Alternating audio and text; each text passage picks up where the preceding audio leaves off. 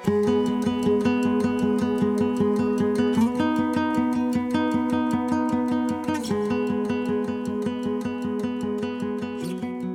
so hello everybody. Welcome uh, to episode five of the Keep It Simple podcast. This is a big one, so people wouldn't really know this, but when it comes to uh, Apple iPod stuff, when it comes to um, different algorithms, you have to have a fifth episode to be deemed legit.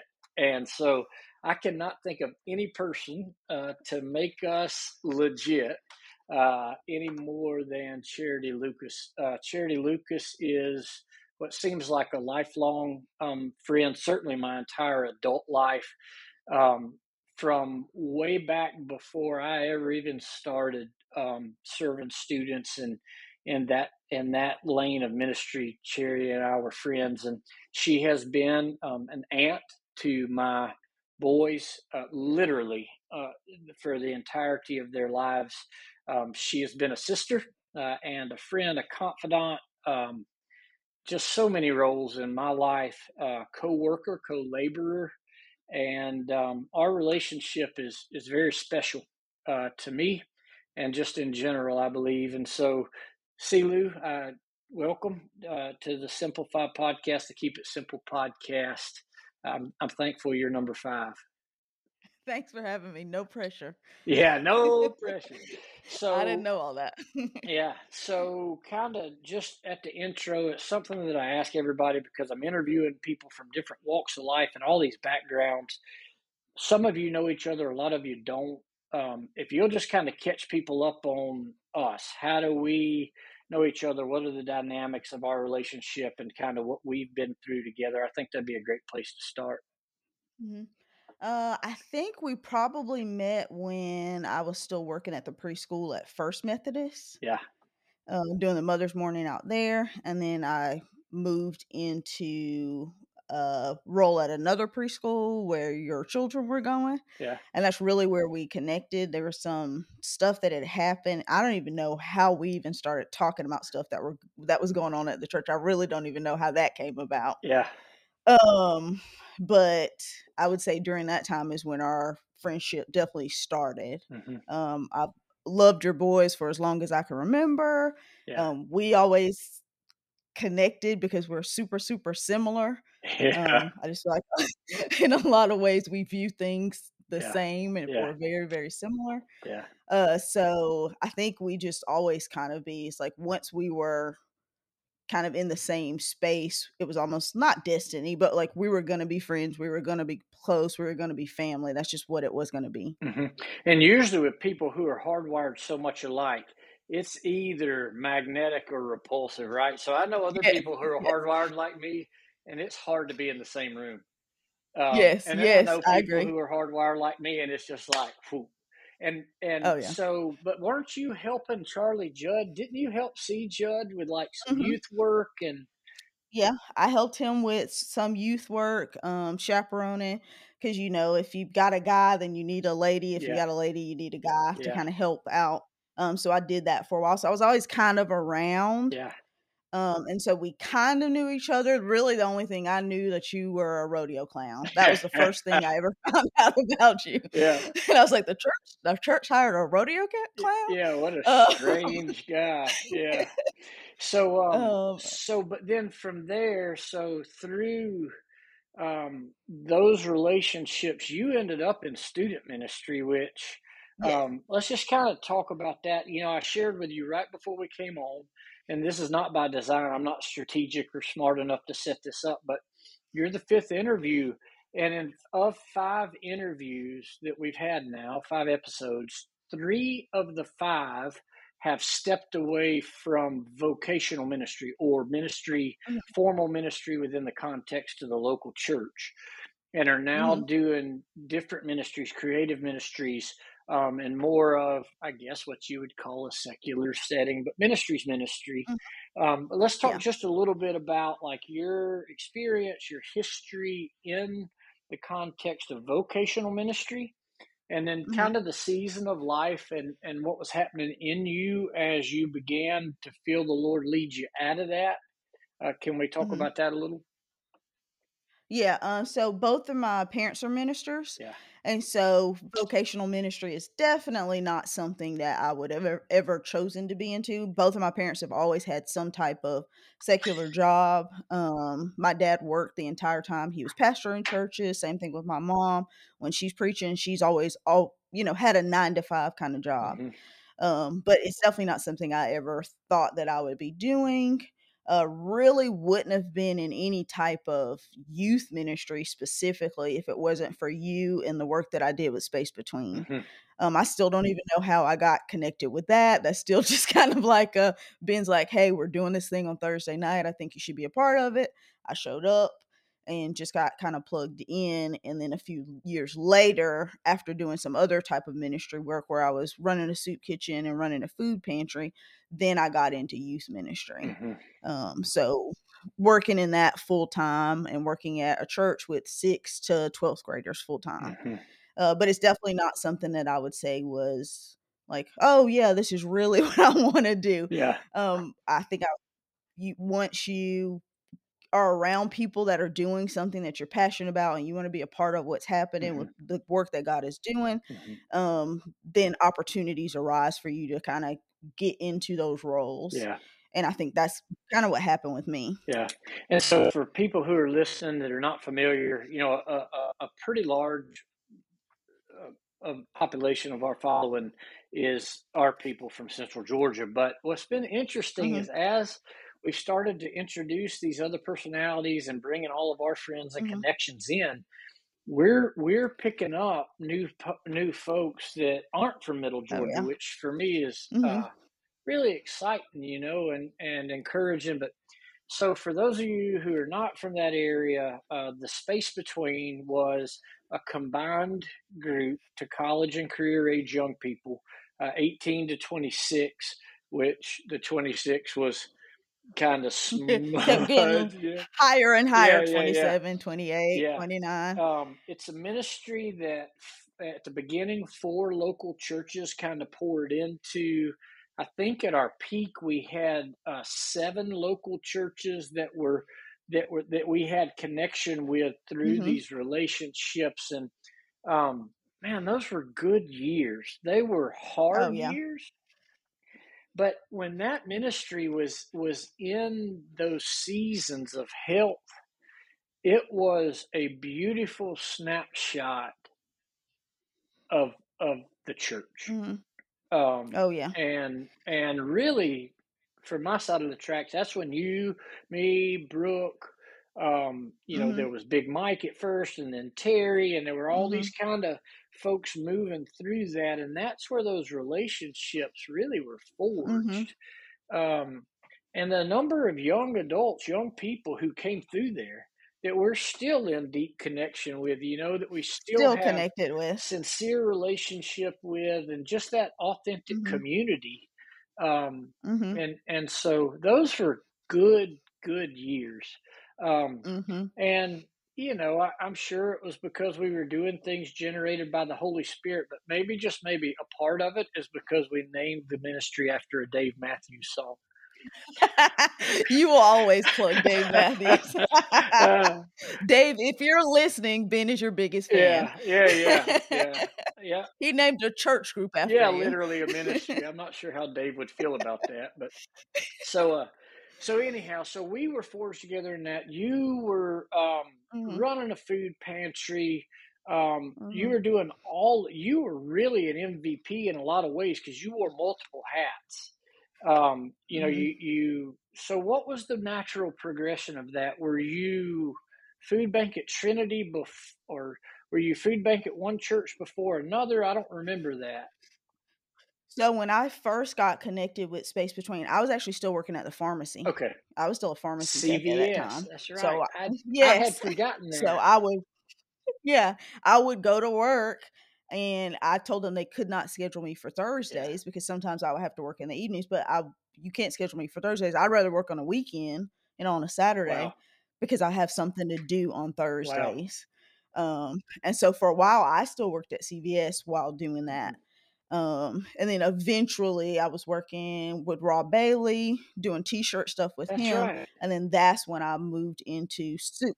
hmm moved into working at the soup kitchen and food pantry. They had volunteers working in that position and had for like 10 or 15 years. Like they'd had volunteers forever. It had never been a full time paid position. And that And was they combined Trinity. the food yeah, mhm, Okay. and so they combined those 2 volunteer roles because they wanted someone to be able to focus on doing That's that right. and focus on that type of outreach. right. The real cool thing about that is I worked with a pastor who allowed me to have freedom to change things, um, to try new things, to hold new Wow. Um, like we had a huge Thanksgiving, we had a massive back to school event that got a little out of control because we weren't expecting that many people to come, but we had people giving out haircuts, we gave out um school supplies, we did a bunch of Yeah. stuff. And he was very, very great. Craig was always great about like, hey, I've got this new idea of how we can serve hmm people. Can we try hmm it? And he would always be like, okay, let's do it. Um, and so I had the backing of that church and mo- most importantly of that that leader, that hmm pastor to say, okay, let's let's see how we can serve people in a different way, but in a meaningful way at the same time. You're not just doing crazy stuff just to Gosh, that's good. But giving people the space to exercise their gifts. Yeah. Um, Oh yeah. He was he I mean like he was very very good at mhm. that and I wasn't there super long but I still carry that type of mindset that energy like now I'm in a leadership role I'm okay if my people are like hey is this something that we can Mhm. try is this something that we can do like think about the logistics of it and then let's let's try to make it work because if you do it one time and it doesn't work you don't have to do it Mhm. again but if it does work like let's do it again and Yeah. again and again and again. So that creative yeah ministry, how much so? I don't know if you saw or listened to it, but last week we interviewed Gabe Barrett. hmm And okay um, yeah so Gabe was on. It was amazing. It was such a good hmm conversation. Great to catch up with Gabe and and um, hmm but but that ministry then M twenty five. So our college and yes career age group, the space between, we started venturing hmm to Atlanta to serve at M twenty five, um, and through that then this because you are one of the things that I love most about you is you are creative but in your creating, you hmm glorify the creator. Ah And, okay. and so that's a lot of creative creation, you know, yeah but yeah but that's a lot creative yeah. people, there are creative people who create just as an outlet or as a whatever.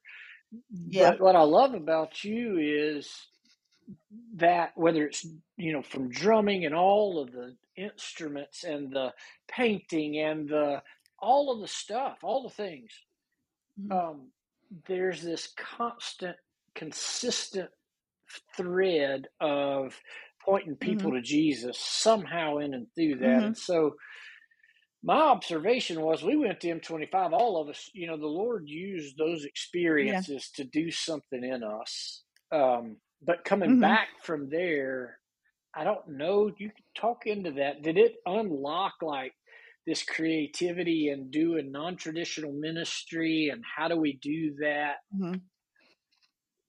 Of a hundred percent going to M25, building those relationships with them and their team that we still have those same relationships now. We still catch up, we Yeah. follow them, see how their kids are doing, you know, like, okay, oh, Gabe's having another Yeah. kid, you know, like let's Yeah. pray Yeah. um for the Yeah. delivery and all of that kind of stuff. But being able to see that you can serve people right where they Mhm. are, like they don't have to show up perfect or in a, a certain type of environment. Um, you can be under a bridge, you can be in a building, you can be in a church, you can be in an alleyway, and it doesn't matter. And then the way that you serve them doesn't have to look Mhm. traditional. I mean, we took a weird communion one time. Um, I think it was like grape ice cream or Yeah. something, and ice cream cones It or something. particles of Um, waffle cones and grape ice cream. And I challenge, hey, anybody that happens to listen to this loves a good challenge, I challenge you to go Mhm. try to buy grape ice cream. Oh yeah, that was a fiasco. Not not sherbet, not sherbet, grape ice cream. Yeah. Ice cream. See if you can find it. Um, but yeah, yeah, for me it completely changed my life. It completely changed, you know, my thought process about what I could do with my time and as a Mhm. profession.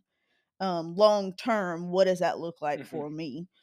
And to be able to take that experience back and it's it definitely plays into what I do now. Um, and it played into what I was doing before, um, kind of leading up into what I'm doing now. So it really was one of those moments where you're like, and I don't know that while it was happening, I knew that. Like I knew we were having fun because we did. Um, we had um, amazing moments of worship, which we Mhm. did. Mhm. Um, you're getting to do kind of cool new stuff. Um, but I don't think in the moment I knew that it was going to be so profound Mhm. for me, but it definitely Mhm. was for sure. So coming back from that, and then the the Mhm. natural progression into this, you know, through the space between leadership, and then over to Mhm. Trinity, and God placing you with Mhm. uh, Craig, who is amazing, um, and giving Amazing. you the permission and the space to exercise your gifts in creative and unusual ways. Um, Yeah. what a blessing! And so all this is working to where you are now. But so from Trinity, then Mhm. what? Um, so then I took a full-time position as a youth Yeah, minister at yeah, Bon Air. Um, and so I was working with kids from sixth grade to yeah. 12th grade. And it was a church that I had already been connected with. My former college campus minister had been a pastor there before. I helped out with youth stuff years Yeah. before. Uh, so definitely knew people there, was already connected there. So it wasn't like a weird transition kind of Yeah. thing for me. It wasn't like I had to go in and kind of prove myself or even have to really introduce myself a lot because I did already have previous rela- relationships Mhm. with people. Which is one of your strong suits. You know, as long for as long as I've known you, you and not just in a superficial way, you've had connections at Mhm. so many ministries, um, Mhm. which is a gift. Um, so uh, let's talk about. We talked about how the, uh, unintentionally three or five people in our Mhm. interviews so far have transitioned out of uh, formal vocational ministry. What what Mhm. was that like? Like what the season leading into that? Uh, the season that you had to Mhm. wrestle through that. What did that feel like? What was the Mhm. experience like stepping away from vocational ministry? Uh yeah, so I was working at a church doing youth ministry. The pandemic hit. So then we were everybody was hmm home. So then you're trying to figure out, you know, how do you do church when you can't meet in a building, especially when that's all you've Yeah, ever done. And people church people, I don't know if people know this, but church people don't take very kindly to change kidding. um or newness or um different um and so you're kind of you're dealing with you know you've got people that are literally dying you know we're attending funerals of people that have died but then you have also people that are like arguing and yelling about stuff um, so then we go back into the church it looks Mhm. different um, we were holding way more services because you're trying to accommodate people and space people out but still be you know congregating together which is an Mhm. important part of who we are as the body and trying to navigate so how do i do youth ministry going forward what does that look like and in a lot of ways you're not going to get everybody Mhm. back i think i don't know any churches that didn't experience when people left left from meeting on sunday mornings people didn't know how to come back or even to continue meeting where doing whatever they were doing before it was in a way kind of like people just kind of Mhm. gave up um but i continue to work um meet with my kids and because of them some things that I posted on social media, um, I had people reach out to my pastor. They were very upset about some things that I said about my experiences as a black woman in Mhm. America. Uh, we've had Oh conversations yeah. about that. We had, you know, really long, really hard conversations. Um, and a lot of people just weren't ready Mhm. for that. Um, and so my church got complaints about some things that I had said, and I still, I mean, I didn't take it down, um, and I wasn't being Yeah. ugly or anything like that. But for me, the reality is, is I have a niece and a lot of nephews that this is the world they're Mhm. living in. So for me to speak my truth and say, like, yes, racism is still real. Um, especially in this predominantly white church, it made people very uncomfortable. There are people that are still very Mm. uncomfortable um, and that were very much wanting something to be done. Basically, me not to be voicing what I was voicing at the time. Um, which anybody who knows me knows that's not really Yeah. how I'm wired. Um, I'm not I'm not gonna say something just to stir the pot, but I also like if you're asking me or if you want to know about what what's actually going on, this is what I'm Mhm. gonna say. Uh, and you reached Mhm. out to me and some other people and we sat down and you got to ask really candid questions and we were able to answer in a very Mhm. candid way and those are the conversations that should have been happening at my church because there was an opportunity i was the only black person maybe the only person of color on on our staff and those conversations weren't Mhm. happening um and there was definitely a lot of pushback so when I finally did decide I don't need to be in this space anymore, it wasn't a quick Mhm. decision. Um, it was a very difficult decision because I had previous relationships Mm. with those people, Deep relationships, yeah. very deep. A lot of people, you know, like I'd seen their kids grow up from children to Mhm. now adults and have been a part of that. And now I can't talk about what it means to be a black woman in America because it makes you very uncomfortable in the Bible Mhm. Belt South. Um, and so leaving definitely wasn't like this easy Mhm. thing. Um, sometimes it's still Mhm. not easy because you I do still have ties to people that are connected to And still church. have some solid Um, relationship I mean, there's I mean, a there's hundred still some percent. really deep, strong relationships. Mhm. Um Well, and the good thing is, is I had people when I Mhm. did speak up that Yeah. reached out to me who Yeah. wanted to have conversations. Like I had lunches Yeah. and coffee meetups and long phone calls Zoom and calls, Zoom calls with yeah. people. Yes. Yeah, like just to say like first of all, how are you? Um because it it's a, it can be frightening to feel like there's a target on your back for things you don't have control over. Um but then also like Mhm. what can I do? Which was I feel like a different type of step for a Mhm. lot of people. But I had a lot of people that did reach out that I did, you know, I was able to have those Mhm. conversations with, um, which I think is the only way that true change is going to happen if you're willing to have Yeah, and that. that you know, in that Um, time, gosh, there was so much tension. I mean, you mhm, had the COVID mhm, thing, and then the whole mhm, race thing just sparked. And mhm, um, my experience with you and, and Will Cooper as well, I love me some Will Cooper. Mr. Cooper is my man, Yeah. but was grace, was was gracious, was grace. mhm, And um, I'm a firm believer that when honest, open communication breaks down, relationships break down. And, and so, mhm. Oh whether yeah. they are uncomfortable conversations, um, Mhm. honest, open communication has to stay open It still um, has to for there to present. Yeah. be authentic relationship, which is what we're about. We're about building Mhm. authentic community, right? Mhm. And so, um, yeah. So, thank you, thank you, uh, Will. If you happen to listen to this, Mhm. thank you. Um, uh, you just for the patience and and and not not not judging me um, and and mhm. giving me space and time to ask some of those questions and to learn. Um, thank you. Mhm. Yeah. So it was apparent then that you had to make a move. So then, what what next? Mhm. so I after a Sunday morning, a sermon I heard that I was like, I just I can't be here anymore. And that had gone, I mean, it was a process. It wasn't a quick thing, but that was kind of the catalyst. Um and that Monday I turned in my like resignation letter. I didn't have a plan. I didn't have a job. I didn't have anything lined up.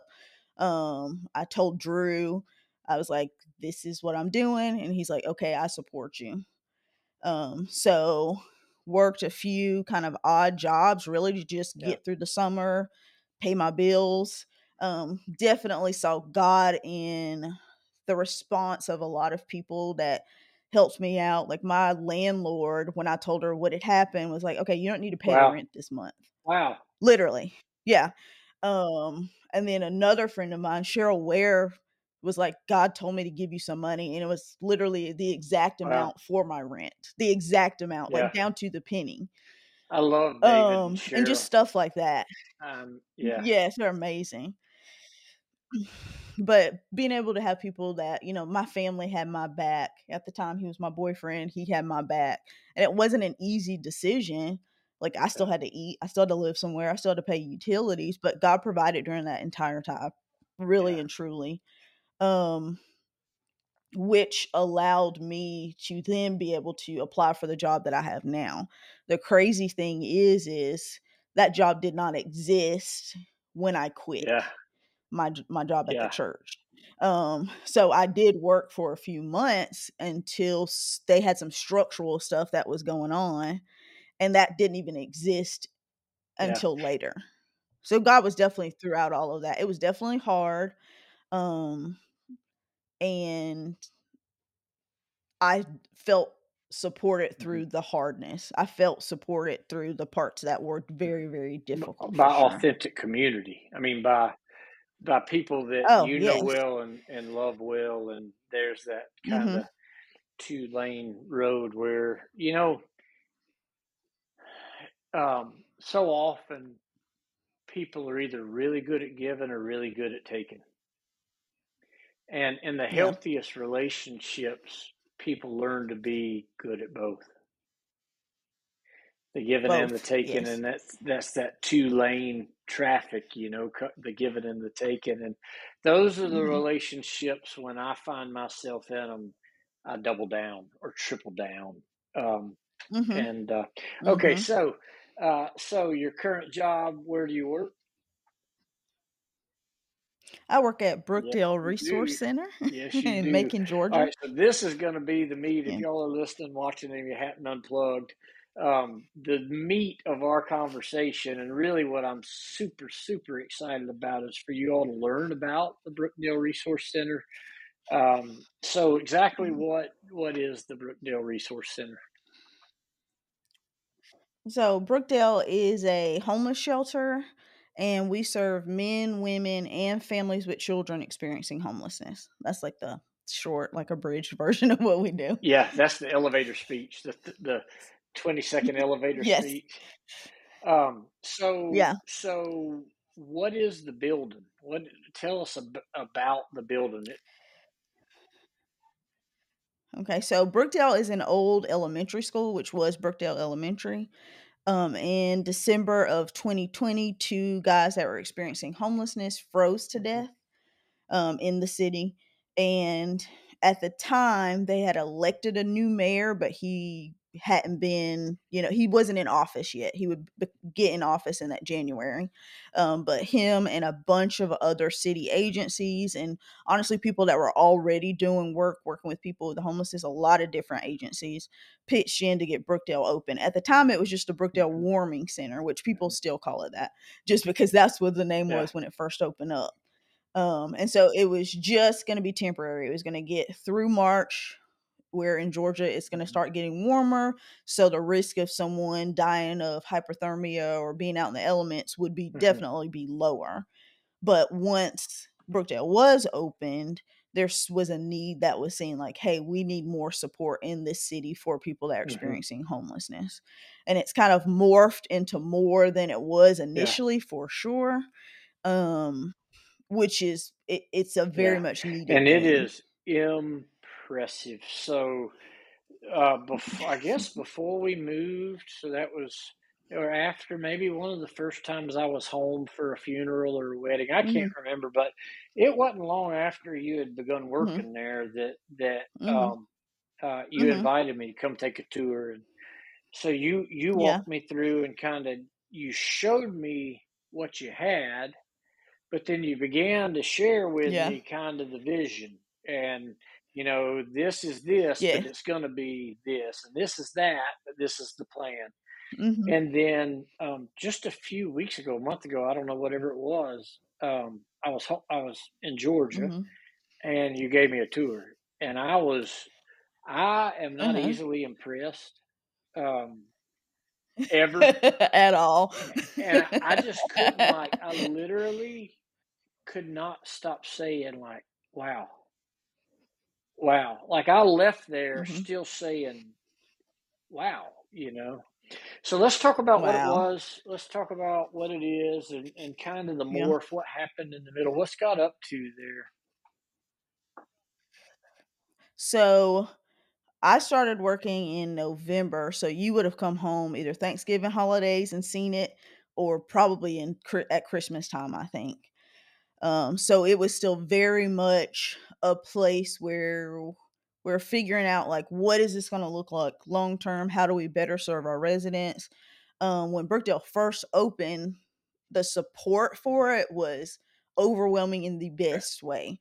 So if they needed towels, everybody brought towels. If they needed pillows, everybody brought pillows. They needed clothing, Mhm. everybody brought clothing. Um, so it was very much a everyone brought things, but then how do you organize it in a way that can be accessible Mhm. to the people that you're serving? I think the first time you came, we Mhm. still had You cots. Um, so a bunch of old um like Salvation Army, kind of military surplus, cot looking yeah. things were what yes, that's what would Mhm. people were sleeping on. They had taken all of the old classrooms and turned those into Mm-hmm. sleeping places for people. Um, so they needed something to sleep on. So someone donated all of these cots, which were honestly a great thing because they were quick. You could get them in easily, um, and they were immediately Mhm. accessible to people to get on. Um, so when I first started work, working at Brookdale, it was definitely a lot of people trying to figure out, okay, what's the next step? What do we do now? And by the time I came on, it was already under the umbrella of the United Way. So once it was decided that this is going to be a long term thing, they wanted to figure out, okay, so who's going to run it? Who's going to be in charge? What does that look like logistically? And so it came under the umbrella of the United Way. So technically, I'm a United Way employee as being Oh a wow, I didn't know that. I just So learned something. Yes. So yeah, so the United Way does Mhm. tons of great work and they have been for years and years and years. So you Yeah. got the name recognition, you got infrastructure just simple stuff like um healthcare and Mhm. dental and vision and all of that type of stuff. You already have that stuff in Mhm. place for the employees, but then you also are connected with so many different agencies and resources Gotcha. because of United Way. Um so what started out as just being a temporary place to house people and you know we'll just house them and that's going to be kind of it it's now a place where people can come and be connected with case managers that Mhm. help them get id social security cards birth certificates we register kids for school we make sure they have school supplies we make sure they have um, uniforms in bibb county they have to wear Mhm. uniforms if they're attending school we help people with jobs we help people with housing we try to do more than just having people sleep there, which was the initial just Yeah. goal, which is a good Yeah. goal. Just having a place Yeah. warm is a good goal. But trying to get people into a more stable situation. Um, and so you could visually see that because you saw it very early on what it looked like. Um, but that's just a manifestation of all the other stuff that we're doing. Like we're connected with more agencies. We're able to get our people more help.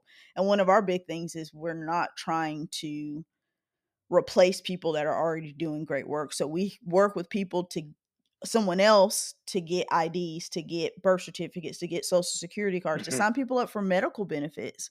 A lot of our residents haven't seen a doctor in years. Um, we're connected with the school system and the hospitals, and we make sure people are getting mental health help because that's not something that we need to do. That's There's already so people that are doing that work. Yeah. So that's a big, big thing. Um, and we're constantly like I have like a list of other stuff that I want to Yeah. eventually continue to add on. Like I want I want this to be in the center and I want this to be available to our residents. And then eventually we're going to want to expand out where it's a community resource so people could come to us Mm. to be able to receive services. Um, I could see a vision for what it could be. And so it's really cool to see some of that kind of Mhm. kind of playing out. But seeing it every day, a lot of times I forget until somebody like you comes in and goes, "Oh man, this used to just store junk, Yeah. but now it's a functional Man. space." I mean, f- from it from makes a from big the difference. first time I walked into the other day, it's it's it's literally not the same A world of difference. I mean, it is, but it's not. I mean, every Yeah, everything that I saw. I mean, Yeah. paint, floors, beds, uh, every everything. Mhm. So, um, how does it work? So so there are th- three halls. The elementary school had the office, like the principal's office, and all the Mhm. offices and the front desk Yeah. or whatever. Had a Mhm. lunchroom, and then had three halls and a back Mhm. hall and a gymnasium. Is that right? Mhm. Yeah. So Yep. so talk Mhm. us through for people who are listening and interested. How does that work? What is what? How did you all transition these spaces into what they are? So the cool thing about it being an old elementary school is one, almost any town in America has an old school that's not being Yeah, used. yeah. Even teeny tiny towns have that. Um, so you've got a main office that already has offices in there. So the director's in there, the manager's in there, our case managers are in there. You have a very clear entry point. So if you came to our center, it's very easy to tell where I need to enter, where I need to go in. That can direct you to getting help or volunteering or donating or whatever it is. So that's one really cool thing about it being a school is there's a central place and you Yeah. can just see it from the outside. Um, and then we've taken all of the hallways to make Okay. those resident spaces. So if it used to be a classroom, Okay. someone's sleeping in that room now. And so we have a whole hall that's just men. We have a hall that has women on one side and families on the other. And then the Wow. last hall is just families. Yeah. So we try to use those spaces as best we can. We have a library, which is a really good size. So we use that for tons of different events and classes, and financial literacy happens back there. We had a baby shower back there. Um, we did a Mother's Day brunch, a Father's Day fish fry back there. We have a garden now, so they hold gardening classes in our library, and then everyone that takes that class can walk right outside and actually be hands on, like Yeah. in the dirt in that garden. We have a cafeteria, so that's not a space we had to build out. Um, it already had a serving line, it already had tables, already had chairs in it. It has a kitchen that we've updated. We have a gym that now is an overnight shelter, but because it's a school, you got all of this space to actually be able to dream and think, okay, how can we reuse this space So to serve encouraging. these Yeah. people? So there's there's a Um, lot in there I want to yeah. unpack because you just hit like three or four things that hmm in my mind is like ping ping ping ping ping. So um number one, the importance of keeping so you have men and then you have a hall, hmm separate hall, women and families, and then a hall hmm of just families. Yes. How many Yes. individuals per classroom or bedroom, I guess, sleeping room? Um, and hmm you you shared this with me when I was hmm there, and you realized that what y'all learned there was a tipping point as far as people per room. Talk talk A hundred talk me through that a little bit. space. Mm-hmm. So we can house up Mhm. to six people per room, so individual men or individual women, and every family has their own room, um, which is really, really good. When people come into our facility, you never know what they've been dealing with, what their prior living situation is, anything like that. So you're wanting to give them as much space as possible while still trying to Mhm. serve as many people as possible. So it is definitely like a balancing act. You could put one person per room, but then that means you can only Mhm. serve, you know, 10 people versus being able Mhm. to serve over 100 people. Um, so you're really trying to make sure that one, you're you're taking care of as many people as possible while still giving people space to rejuvenate, to rest, to kind of get themselves together to Mhm. get into a And better what did you experience when you went over six people per room?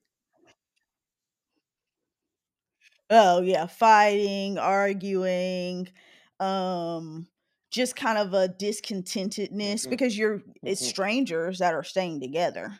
Um, I grew up, um, me and my friend Brooke were talking the other day about people Mhm. who have shared a Mhm. bedroom Mhm. with siblings growing up, um, and how that's different than being in a room alone. But then also, like both of Mhm. us, because of the size of our families, shared beds. You know, like I Mhm. slept in a bed with my cousin for years Yeah. because that's that's the space that we had. Um, and so Yeah. sometimes that's good and sometimes that's not good. Um, so we realize like there is definitely a sweet spot of the number of people you can have in a room so you have high enough Mhm. numbers to be able to serve people, as many people as possible, but also you don't want to pack people into a space um, where it makes it difficult Mhm. for hygiene issues or uh, social Mhm. issues or just rest. Um, we have different people that work different schedules, so it's going to be harder if there's 10 people in And- a room versus less people in a So room. if a and that's the mother max number. or with children, if a family comes in, they get a Mhm. classroom, a bedroom, a room to themselves, hmm and the door's locked, the Mhm. door's shut and locked. hmm Yes. The door's shut. Um, they're usually not locked, but they can lock if we need to lock them. We usually try not to lock them just because of emergency stuff. You want people to be able to And get out talked if about the there's any gym. I want to talk about that a little more, but just staying kind of on the front end of Mhm. things. So there's really two ministries, Yeah. essentially, that are running underneath this one roof. Um, hmm so Mhm. so in this front end ministry, so the you come in the front doors of what was the school, glass front doors, obvious entrance. You come Mhm. in, full time security guard, metal detector, Yeah. walks you hmm through, makes sure you're good, hmm directs you to the office. Go in, desk, hmm receptionist, all of your people. hmm Um, and then once you have access to the Mhm. front hall in these three halls, men, uh, mixed, and then family, hmm that is a program. What's the terms of the program? What are the expectations and requirements? How does that program actually work? Mhm. It's not just a do drop in, you stay a night, get a good meal, and you're back on the streets. Yeah. Yeah, so our program is up to 90 days. Um, we do give extensions, if especially if people are on track for getting some type of housing or something like that. And so the cool thing about what we do at Brookdale, what I like about it is they're working Mm. with case managers to help them. So everything is a it's it's goes by the individual. So if you come in and you've got all of your you've got your ID, you got your birth certificate, you got your social security card, and you're ready to kind of Mhm. say, okay, I'm ready to work. I'm able to work. We can start helping with that. Um, and we have computers and we have resources and we have relationships with certain um, like staffing agencies. Um, but let's say if you come in and you need some of those Wow. documents, our case managers help with that. Let's say if you already have an income, you know, maybe you're 65 and you're receiving Social Security, maybe you just need to be able to stay in one place for a while to save some money and start looking at some senior Gotcha. housing. Our case managers help with that. Um, so that's the difference versus just staying there for a little bit um, and just sleeping there versus actually trying to see how Mhm. can we help that individual Mhm. move into a better position. And with families, it usually takes longer for sure because you're dealing with Mhm. just more individuals in the family. Um, but our case managers do really, really great work to try to see, okay, what are you wanting? What are you needing? Short term, what are you Mhm. looking for? Long term, or what are you Which looking is for? a holistic approach, right? So you were sharing with me there's a, a medical Yeah, um, yeah, team, a medical yeah. A bus bus that that comes, comes. and hmm one of the rooms you showed me, I don't know what it originally was, hmm but you've turned y'all you all have turned that into an exam hmm space, the clinic, Oh yeah, the clinic. the It used to be a teacher's lounge. It was a teacher's lounge. I love it. Yeah. Yeah. Yeah, we had to clean that space out. Yeah. So they can do triage or if they need to have private conversations, we have other spaces that they can do that. We have a recovery group that Okay. comes in faithfully every week. Um, so if we have people that are in recovery, they can attend Wow. those classes like on campus. We partner with Mercer a lot, which is a college in town. Um, they do a lot of our Wow. financial literacy, Wow. budgeting classes, stuff like that. Um, we've had parenting classes that another agency came in and, and taught. We partner with one of the mental health places here, and they come in and do well being classes and also just sessions that can be one on one, Wow. or they can also do family Wow. counseling, which is a huge thing too. Um, so we part like I could name 30 agencies, and that still wouldn't be everybody that we partner with to get help for our hmm because it it is also different what you may need and what she hmm may need and what they may need may be different. And so we're trying as much as possible to say, okay, these are the resources that are available. Let's see And not trying to help you recreate the wheel or do work on an island. I mean, it's literally like No. you do this. Yeah, yeah. How can work together? That's community. Yeah. Yeah, Oh, yeah, it is. Like there's a really great place downtown that helps mothers with children, and they will Wow. help up until the child is three years old. So they help with diapers, with formula, with classes, with uh, we they gave they donated car seats for when we had a baby shower. You can't leave the hospital if you don't have a car seat for your child. They won't let you leave the hospital. So these women now had Wow. really nice top of the line car seats so that once they gave birth, they could leave the hospital in a safe way um, with their child. And so that agency, that's not something we could have done on our own, but they have those resources in place. So partnering Wow. with them is the best thing. Which to is able to do something that we saw modeled by Gabe and by Beck. We, I got to get Beck on. I have to get back on. But Yes. but in those years that we were Mhm. with M25 and these different agencies, what we saw was um, hmm to serve people with excellence. Um, you know, it's not just kind of check a Mhm, box, pat mhm. on the back, I feel better. It's it's loving Yeah. people. You know that that whole idea of don't just hand them a drink, hand them a drink with ice in it. You know, um, and so to do that with Yeah. excellence Yeah. and the Yeah. and the holistic approach, you saying that about top of the line car seats hmm is what triggered that in my brain. It's not like you just put out the hmm call and people went to their garages and dusted off old stuff. I mean, it's it's serving Mm-mm. people with excellence. So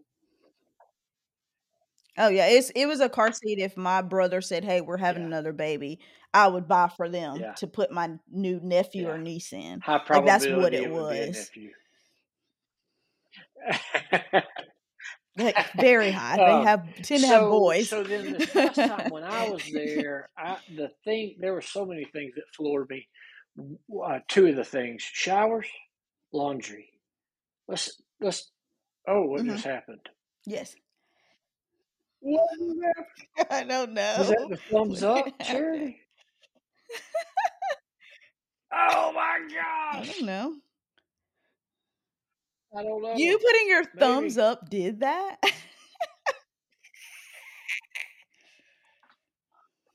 So the people who are listening to this Binley. on um, Spotify, or if you're listening just to the audio, you'll think we've lost our minds and gone off the rail. But if you happen to watch this on YouTube, go to minute 46 and check this out. It is, it is, uh, that is creepy.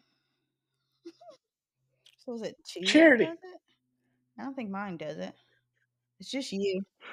All right, so back on track. Two things. I'll try not to do any more thumbs up or hand gestures.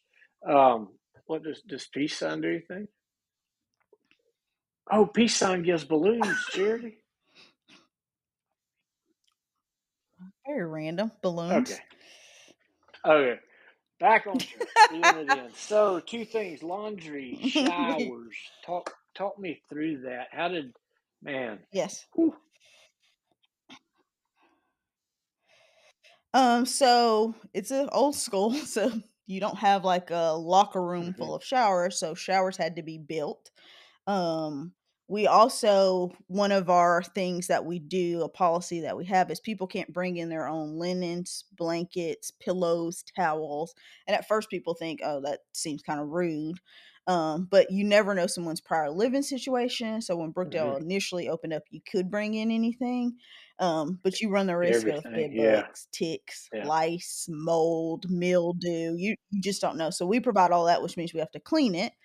Um, so for a long time we had one washer, one dryer, and we hmm ran it pretty much 24 hours a day. Killed it, had to get another one, had to get another one. Our last one, because we knew the laundry area was going to get built, um, Bluebird actually Wow. donated to us a new washer and a new dryer. Wow. Yes, um, we have really, really great corporate partners, like tons of corporate partners um, locally that help us out so, so much. If we say we have a need, Wow. they always step up. They always partner with us, whether it's for a specific one time item or if it's a continuing kind of thing, or if it's even Wow. coming and helping us out with an event that we're having. Um, they're really, really phenomenal. Yeah, like Coca Cola partnered with us last year Wow. for our trunk or treat, and they're doing it again this year. And so they'll make sure our kids have costumes. Every kid will get a new costume. So we hmm do have really, really great partners that we work with. But Bluebird giving us that washer and dryer got hmm us through until our laundry room was open. So now we have eight washers, 10 dryers, um, 16 total showers hmm to be able to be able to serve our residents. Um, because Brookdale, like I said, Right. was only going to be temporary. But once you decide, okay, this is going to be long term, you got to reevaluate. Okay, what does that look like? How, how do Mhm. we make sure we So have then, do you place for people? rotate the showers? Like, is there an hour where really it's nice. men, an hour where it's women, an hour where it's families, or how Mhm. does that work as far as the safety?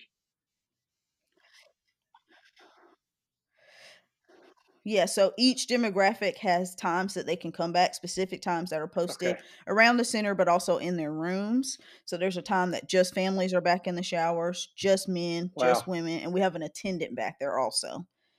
Um, so the entire time that our showers are open, there is somebody back there. Um, but there's also three opportunities. So there's a morning, midday, and evening opportunity for every demographic. So trying to make sure we're offering different times for people to Mhm. be be able to come So in, those depending on what showers their are schedule running. is. They're running. Yeah. Yeah. Oh, yeah, Um, yeah, yeah. and then the laundry. Yeah, and there's Do the always somebody back there. have access to the laundry, or is that only your employees? Okay. So only employees for right now. Eventually, what we want to be able to do is have our residents, us like them be able to get their laundry Mhm. done, like their personal laundry done. Um, so we're trying Mhm. to get big detergent donations so that we know we have so many Yeah. months worth to be able to do that because we do have a lot of residents. Um, right now, it's just something that employees do, but I always try to look ahead. So, what's the next step? How can we more Yeah. So if you're listening to services to this, wherever this people? lands and whoever you are, if you would Mhm. like um, to step Mhm. up and sponsor help with laundry detergent, big tubs, uh, uh, email us, hit us up, and we will put you in touch. So, um, so that's kind of one ministry. That's the bulk of the ministry, and that's pretty much uh, four fifths of the building. But then there's the gym, um, which is it's. Mhm. I mean, it's still Mhm. Brookdale, but it's a Mhm. it's almost its own ministry. Tell us tell us about that. Mm-hmm. Yeah, so our gym is an overnight shelter, and so people check out and check in in the afternoon, and they leave every single morning to head out. It runs similar to how the Salvation Army, um, Salvation Armies run in a lot of places. the thing about the overnight shelter is it's lower barrier, so you literally, if you just want to come in and sleep a night and that's kind of all you're looking for. Maybe you just want to get out of the elements or you just need a break or something like that. You have the availability to do so. The cool thing about opening up that shelter is we're now expanding the services that we are offering. Um, because some people, they Mhm. just need a few days, they don't need 90 days. They literally just need a few days. And then we do get people that transition from Oh our wow. overnight shelter into our 90 day program. Um, I think, yeah, yeah, we do get people that do that a lot. but some people are like, hey, I just need a few days, or maybe I only need 30 days, and then I'm good, I'm ready to go. Um, so it's it's nice to be able to offer How many people can you another sleep thing in under in the same building. How many beds do you have? Fifty people. 50. And then do those folks have Mhm, access to all the other front end Mhm. stuff, or do they have their own? It's completely separate. Is that right? Showers, Yeah, it is completely separate. Mhm. Uh, we do serve dinner. Yeah, everything is separate back there. Um, but like I said, it's a lot of people, you know, they're leaving during the day, so they a lot of people do go downtown and they access a place that a day Yeah. shelter that provides showers that they can Yeah. get their laundry done, so they can do different stuff. And most people have a task list that they're working on while they're gone during the day. So when they come back, they can update our staff if there's something And that they're wanting to and do to kind of uh, transition. meals. Do they go up into the Mhm. cafeteria, or do you all take the food back? Everything's brought back there, so they get dinner in the evening, they sleep there, and then there's completely. I breakfast mean, in the morning every morning. completely separate. Mhm. So Mhm. 50 Yeah, beds you got a separate there at full entrance. Yeah. capacity. How many can you accommodate in the front end? 120 people. 120. So we could realistically house Wow. 170 In a a building night. that had been basically abandoned. It Yeah. a closed down elementary, uh, closed down elementary Abandoned. Um, Yeah. And so when they left, they took everything they were going to take to the new school and everything else was left there. So we had old worksheets, old books, um, stuff was still in classrooms. So you have to kind of sift through and say, okay, this stuff is not usable. This Mhm. is junk. Hey, but we can use this table here, or we can use this shelf, or this works for what we can do. You're kind of reimagining stuff, but also sorting through like a bunch of cables Yeah. that probably don't even work anymore, or you know, Yeah. old technology that was just kitchen? left. Was it outfitted? Um, but but Was using what you could and reusing as much as possible. Um, it had some stuff, but there was yeah, it had some stuff, but some things we had to So you have a full-time chef. I want to double back to the garden hmm because you know the the cleanliness and okay, yeah. Orderliness of the place was floored me. The showers floored me. hmm Um, the washroom, the washers and hmm dryers. I was like, oh my gosh. The hmm gym really messed with my head because when I saw it hmm before, it was just full of just hmm unsorted donations. Full And of you're like, crap. oh yeah, Yeah. Bentley, let me show you this. And we walk outside. yeah. And there is a, Yeah. Because I sent you some yeah. pictures and videos like forever ago. But I'm like, you got to see it in person. It's it's different in person. and adjacent to the playground, this big green space, fenced inside the fence, is a garden.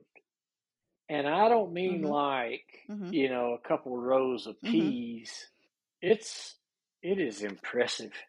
So all raised beds, have I got that right?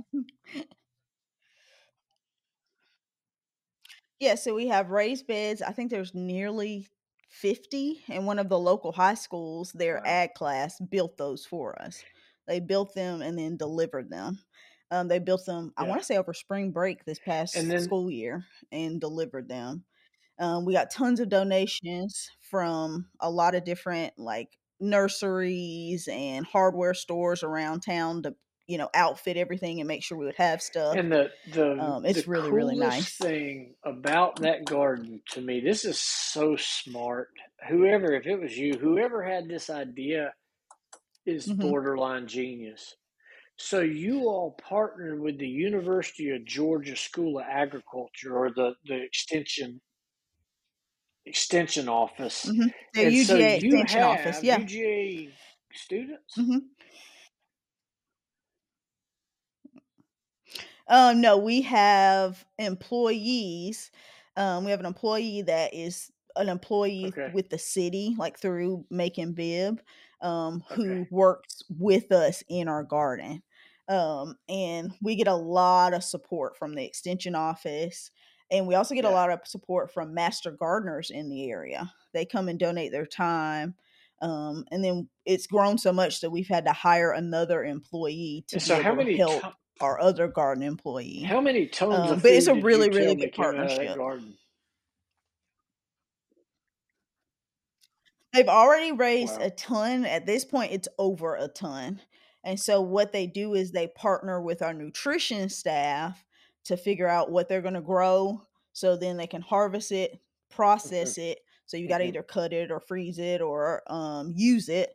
Um, so you've got to do all of that kind of stuff to figure out okay how can he use it in his menu up front for our residents. Um, so they it's a good And then what do partnership between our nutrition staff and our garden staff.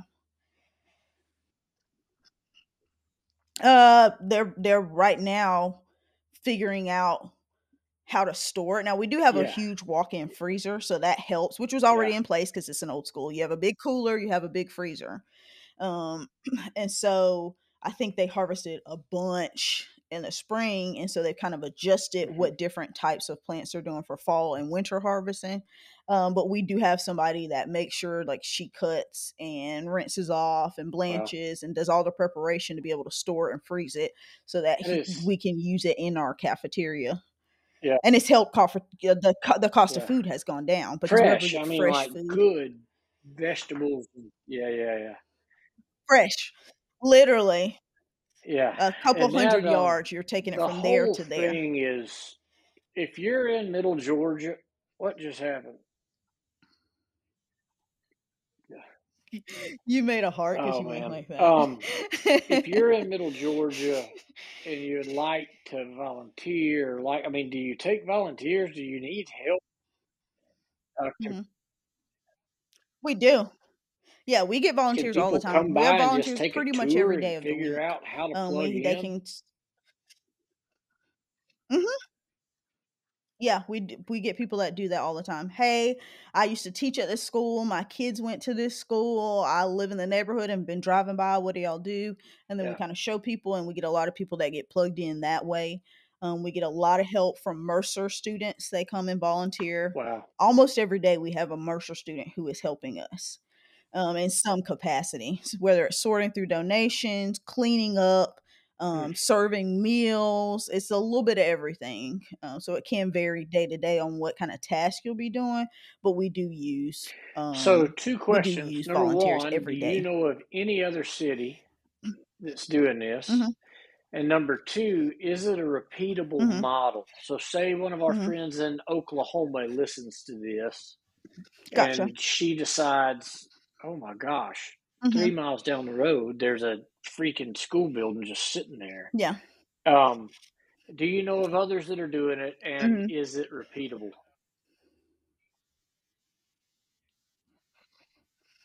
I don't know of anybody personally that's doing it. We've had some other um, like United Way partners come to tour our facility to kind of see what we're doing because they're thinking about doing something similar, but I don't know anybody Really? who's currently doing that. And it's a hundred percent repeatable. You could do this across America, across the world. Um, I, I tell people all the time, I would love to do this. I would love to travel to a place and say, okay, logistically, what do you, what are what are your first kind of steps, the things that you have to have in place already, and then look six months, a year, two years, five years. You know, what does that look like? And really and truly learn from our mistakes, learn from the things we did. I would say do it when there are no Yeah. people in the building. It would be infinitely easier um, we're trying to play catch up because there's people already living there, so there is limitations on what you can do and when you can have contractors out and that kind of stuff. Um, like if they have to cut off the water for eight hours, that's easy to do when hmm nobody's living there. It's hard to do when you've got people living in a space, um, but it's definitely repeatable.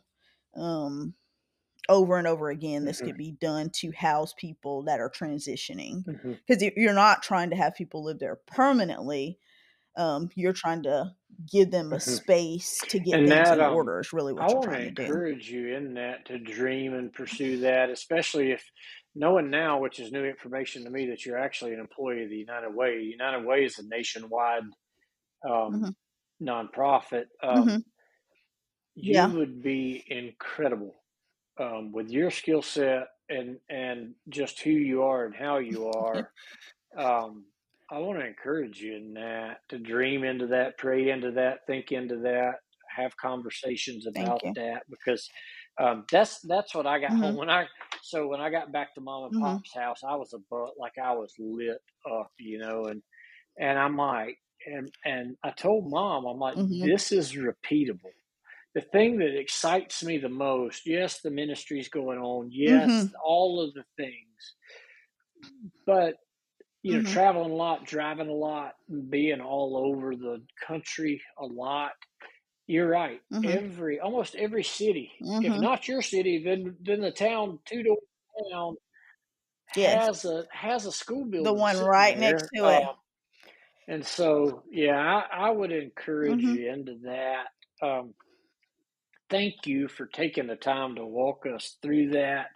Um, and like I say, if you're in Middle Georgia, go Yeah. to the Brookdale Community Center, Resource Center. I'm guilty of still calling it Resource Center. Center. So, um, the Warming Center. You and everybody else. alluded to him before. He is the man with the plan. So hmm you're engaged, and we ha- it's a I good am. Thing because the ring on right camera, the so my ring. light, the the lamp, the light, the glare be like ah. Um, uh huh. so we have a wedding coming up. Oh gosh. When is it? Wh- When is We it? do. Very soon. Less than a hundred days. Year's Year's Um, Eve. this uh, New Year's Eve. So can we talk Year's- through? yes, we're having a big um, party. That's the The, plan. the your ask, what you ask of me.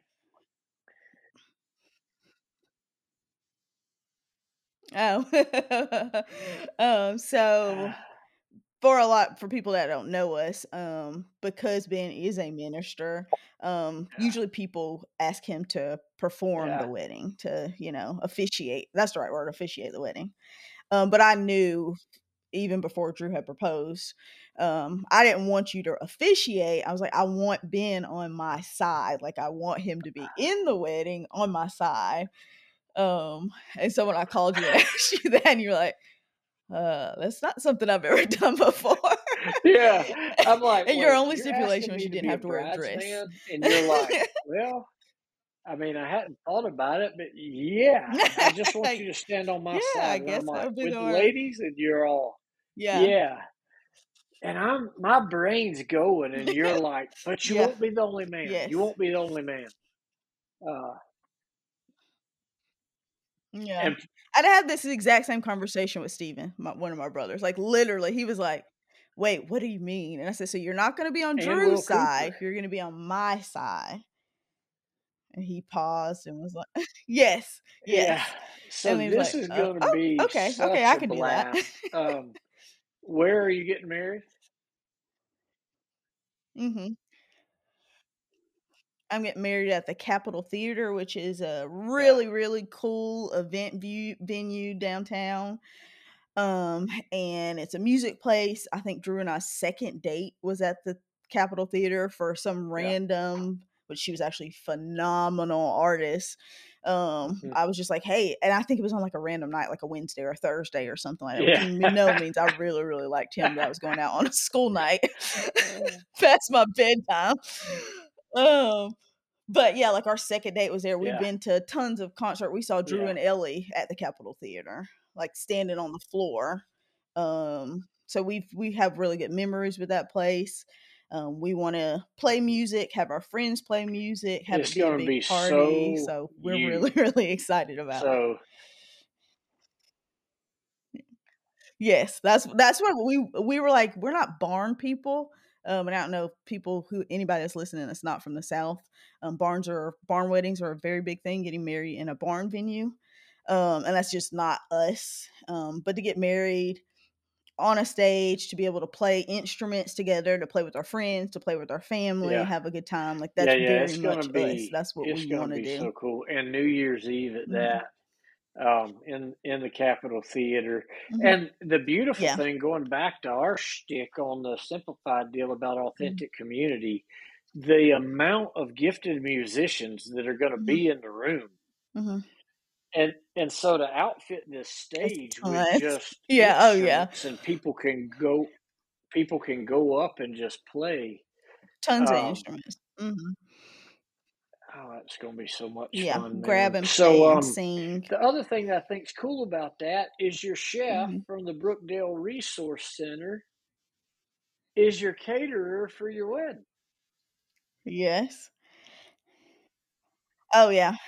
Yeah, so my um like when you talk about community, when you talk about um surrounding yourself with people, you know, I've always done yeah that in a religious sense because of being in churches, growing up in churches. Um, but I yeah I choose to do that also in in a working environment too.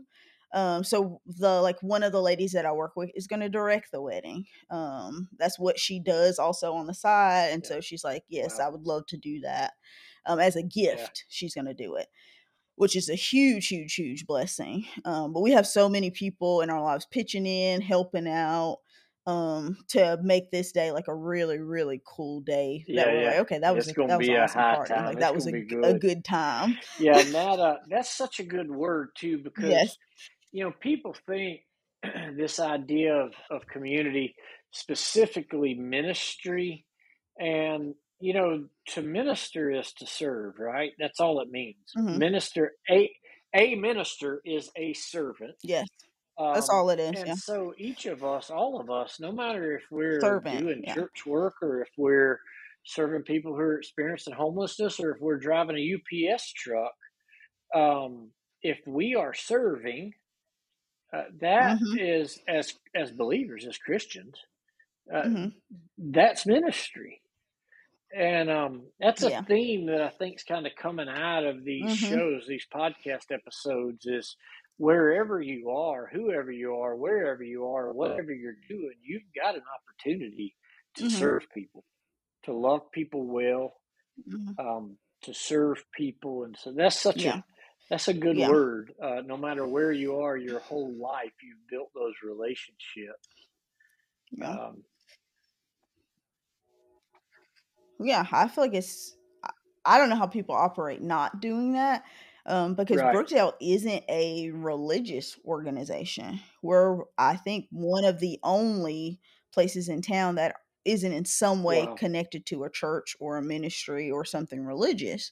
Um, but for me Right. personally, the work that I do is 100% informed by my faith and by my beliefs. Um, so even though Brookdale isn't religious, um, and that's not the the work that we're doing is in no way like you have to go to church or you have to be connected with this. Sure. Because for some people, people don't want to talk about it. Religion is a barrier. Church is a barrier. The church hurts people a lot. Um, a lot of people that are coming in have experienced that before, having to go somewhere, and in a lot of ways, you've got to jump through Mhm. some kind of religious hoops to be able to get services, to be able to do whatever. Um, and Brookdale doesn't do that. But for me personally, the work that I Yeah. do, it's fully, fully because of what I believe. Um, yeah. I wouldn't be doing it without that. That mean it's not hard, but um, you just got to see the bigger picture at hand. Like to know that, you know, people know what I believe, the people that I work with. And so if there is a situation where like you do need somebody to pray for you or you do I'm open to Mhm. do that. That doesn't mean like I've had experiences at work where that has come up. It's not something that I'm Yeah. Saying, "Hey, this is what you got to do" or anything like that because that's just not what we do.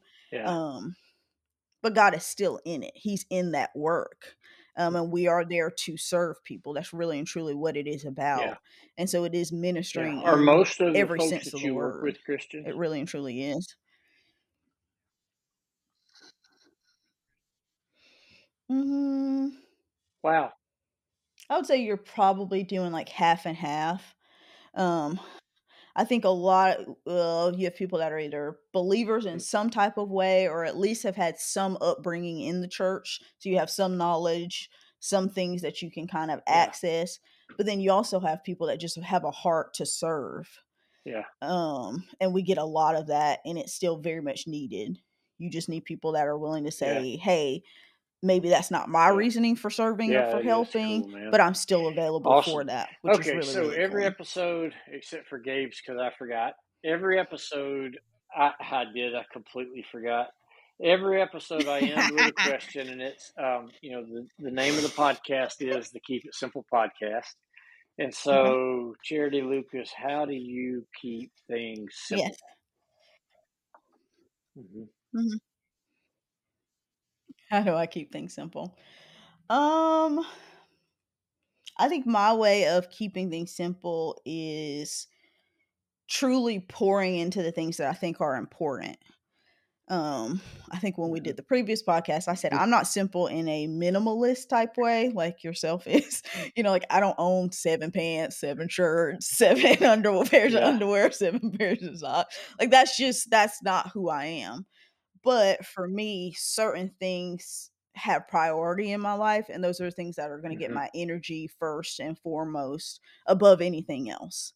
And so they're non-negotiables. Now, other stuff can happen and kind of fall in fall into place, but for me, keeping it simple means mm deciding what your priorities are and then really pouring into those priorities. It's being able to say no to a hmm lot of stuff. hmm Um, keeping things simple, you have to say no a lot. Um, but that means you get to say Amen. yes to some really, Amen. really good And stuff you know what we always say no is a complete sentence. You can put a period, you can put a period after the O. No is a Full, a full, sentence. complete sentence. Yes. Oh, yeah. Okay, Silu, Yeah. thank you. I know it's past Yeah. your Doesn't need It's a qualifier. my bedtime. Uh, thank, thank you Mhm. um, for making even, time for I don't us. know what time Uh, it is. thank you uh, so much for just who you are, for how you are. Mhm. Um, I love you. and uh, and I'm thankful for you. And uh, we'll talk to you soon. I love you.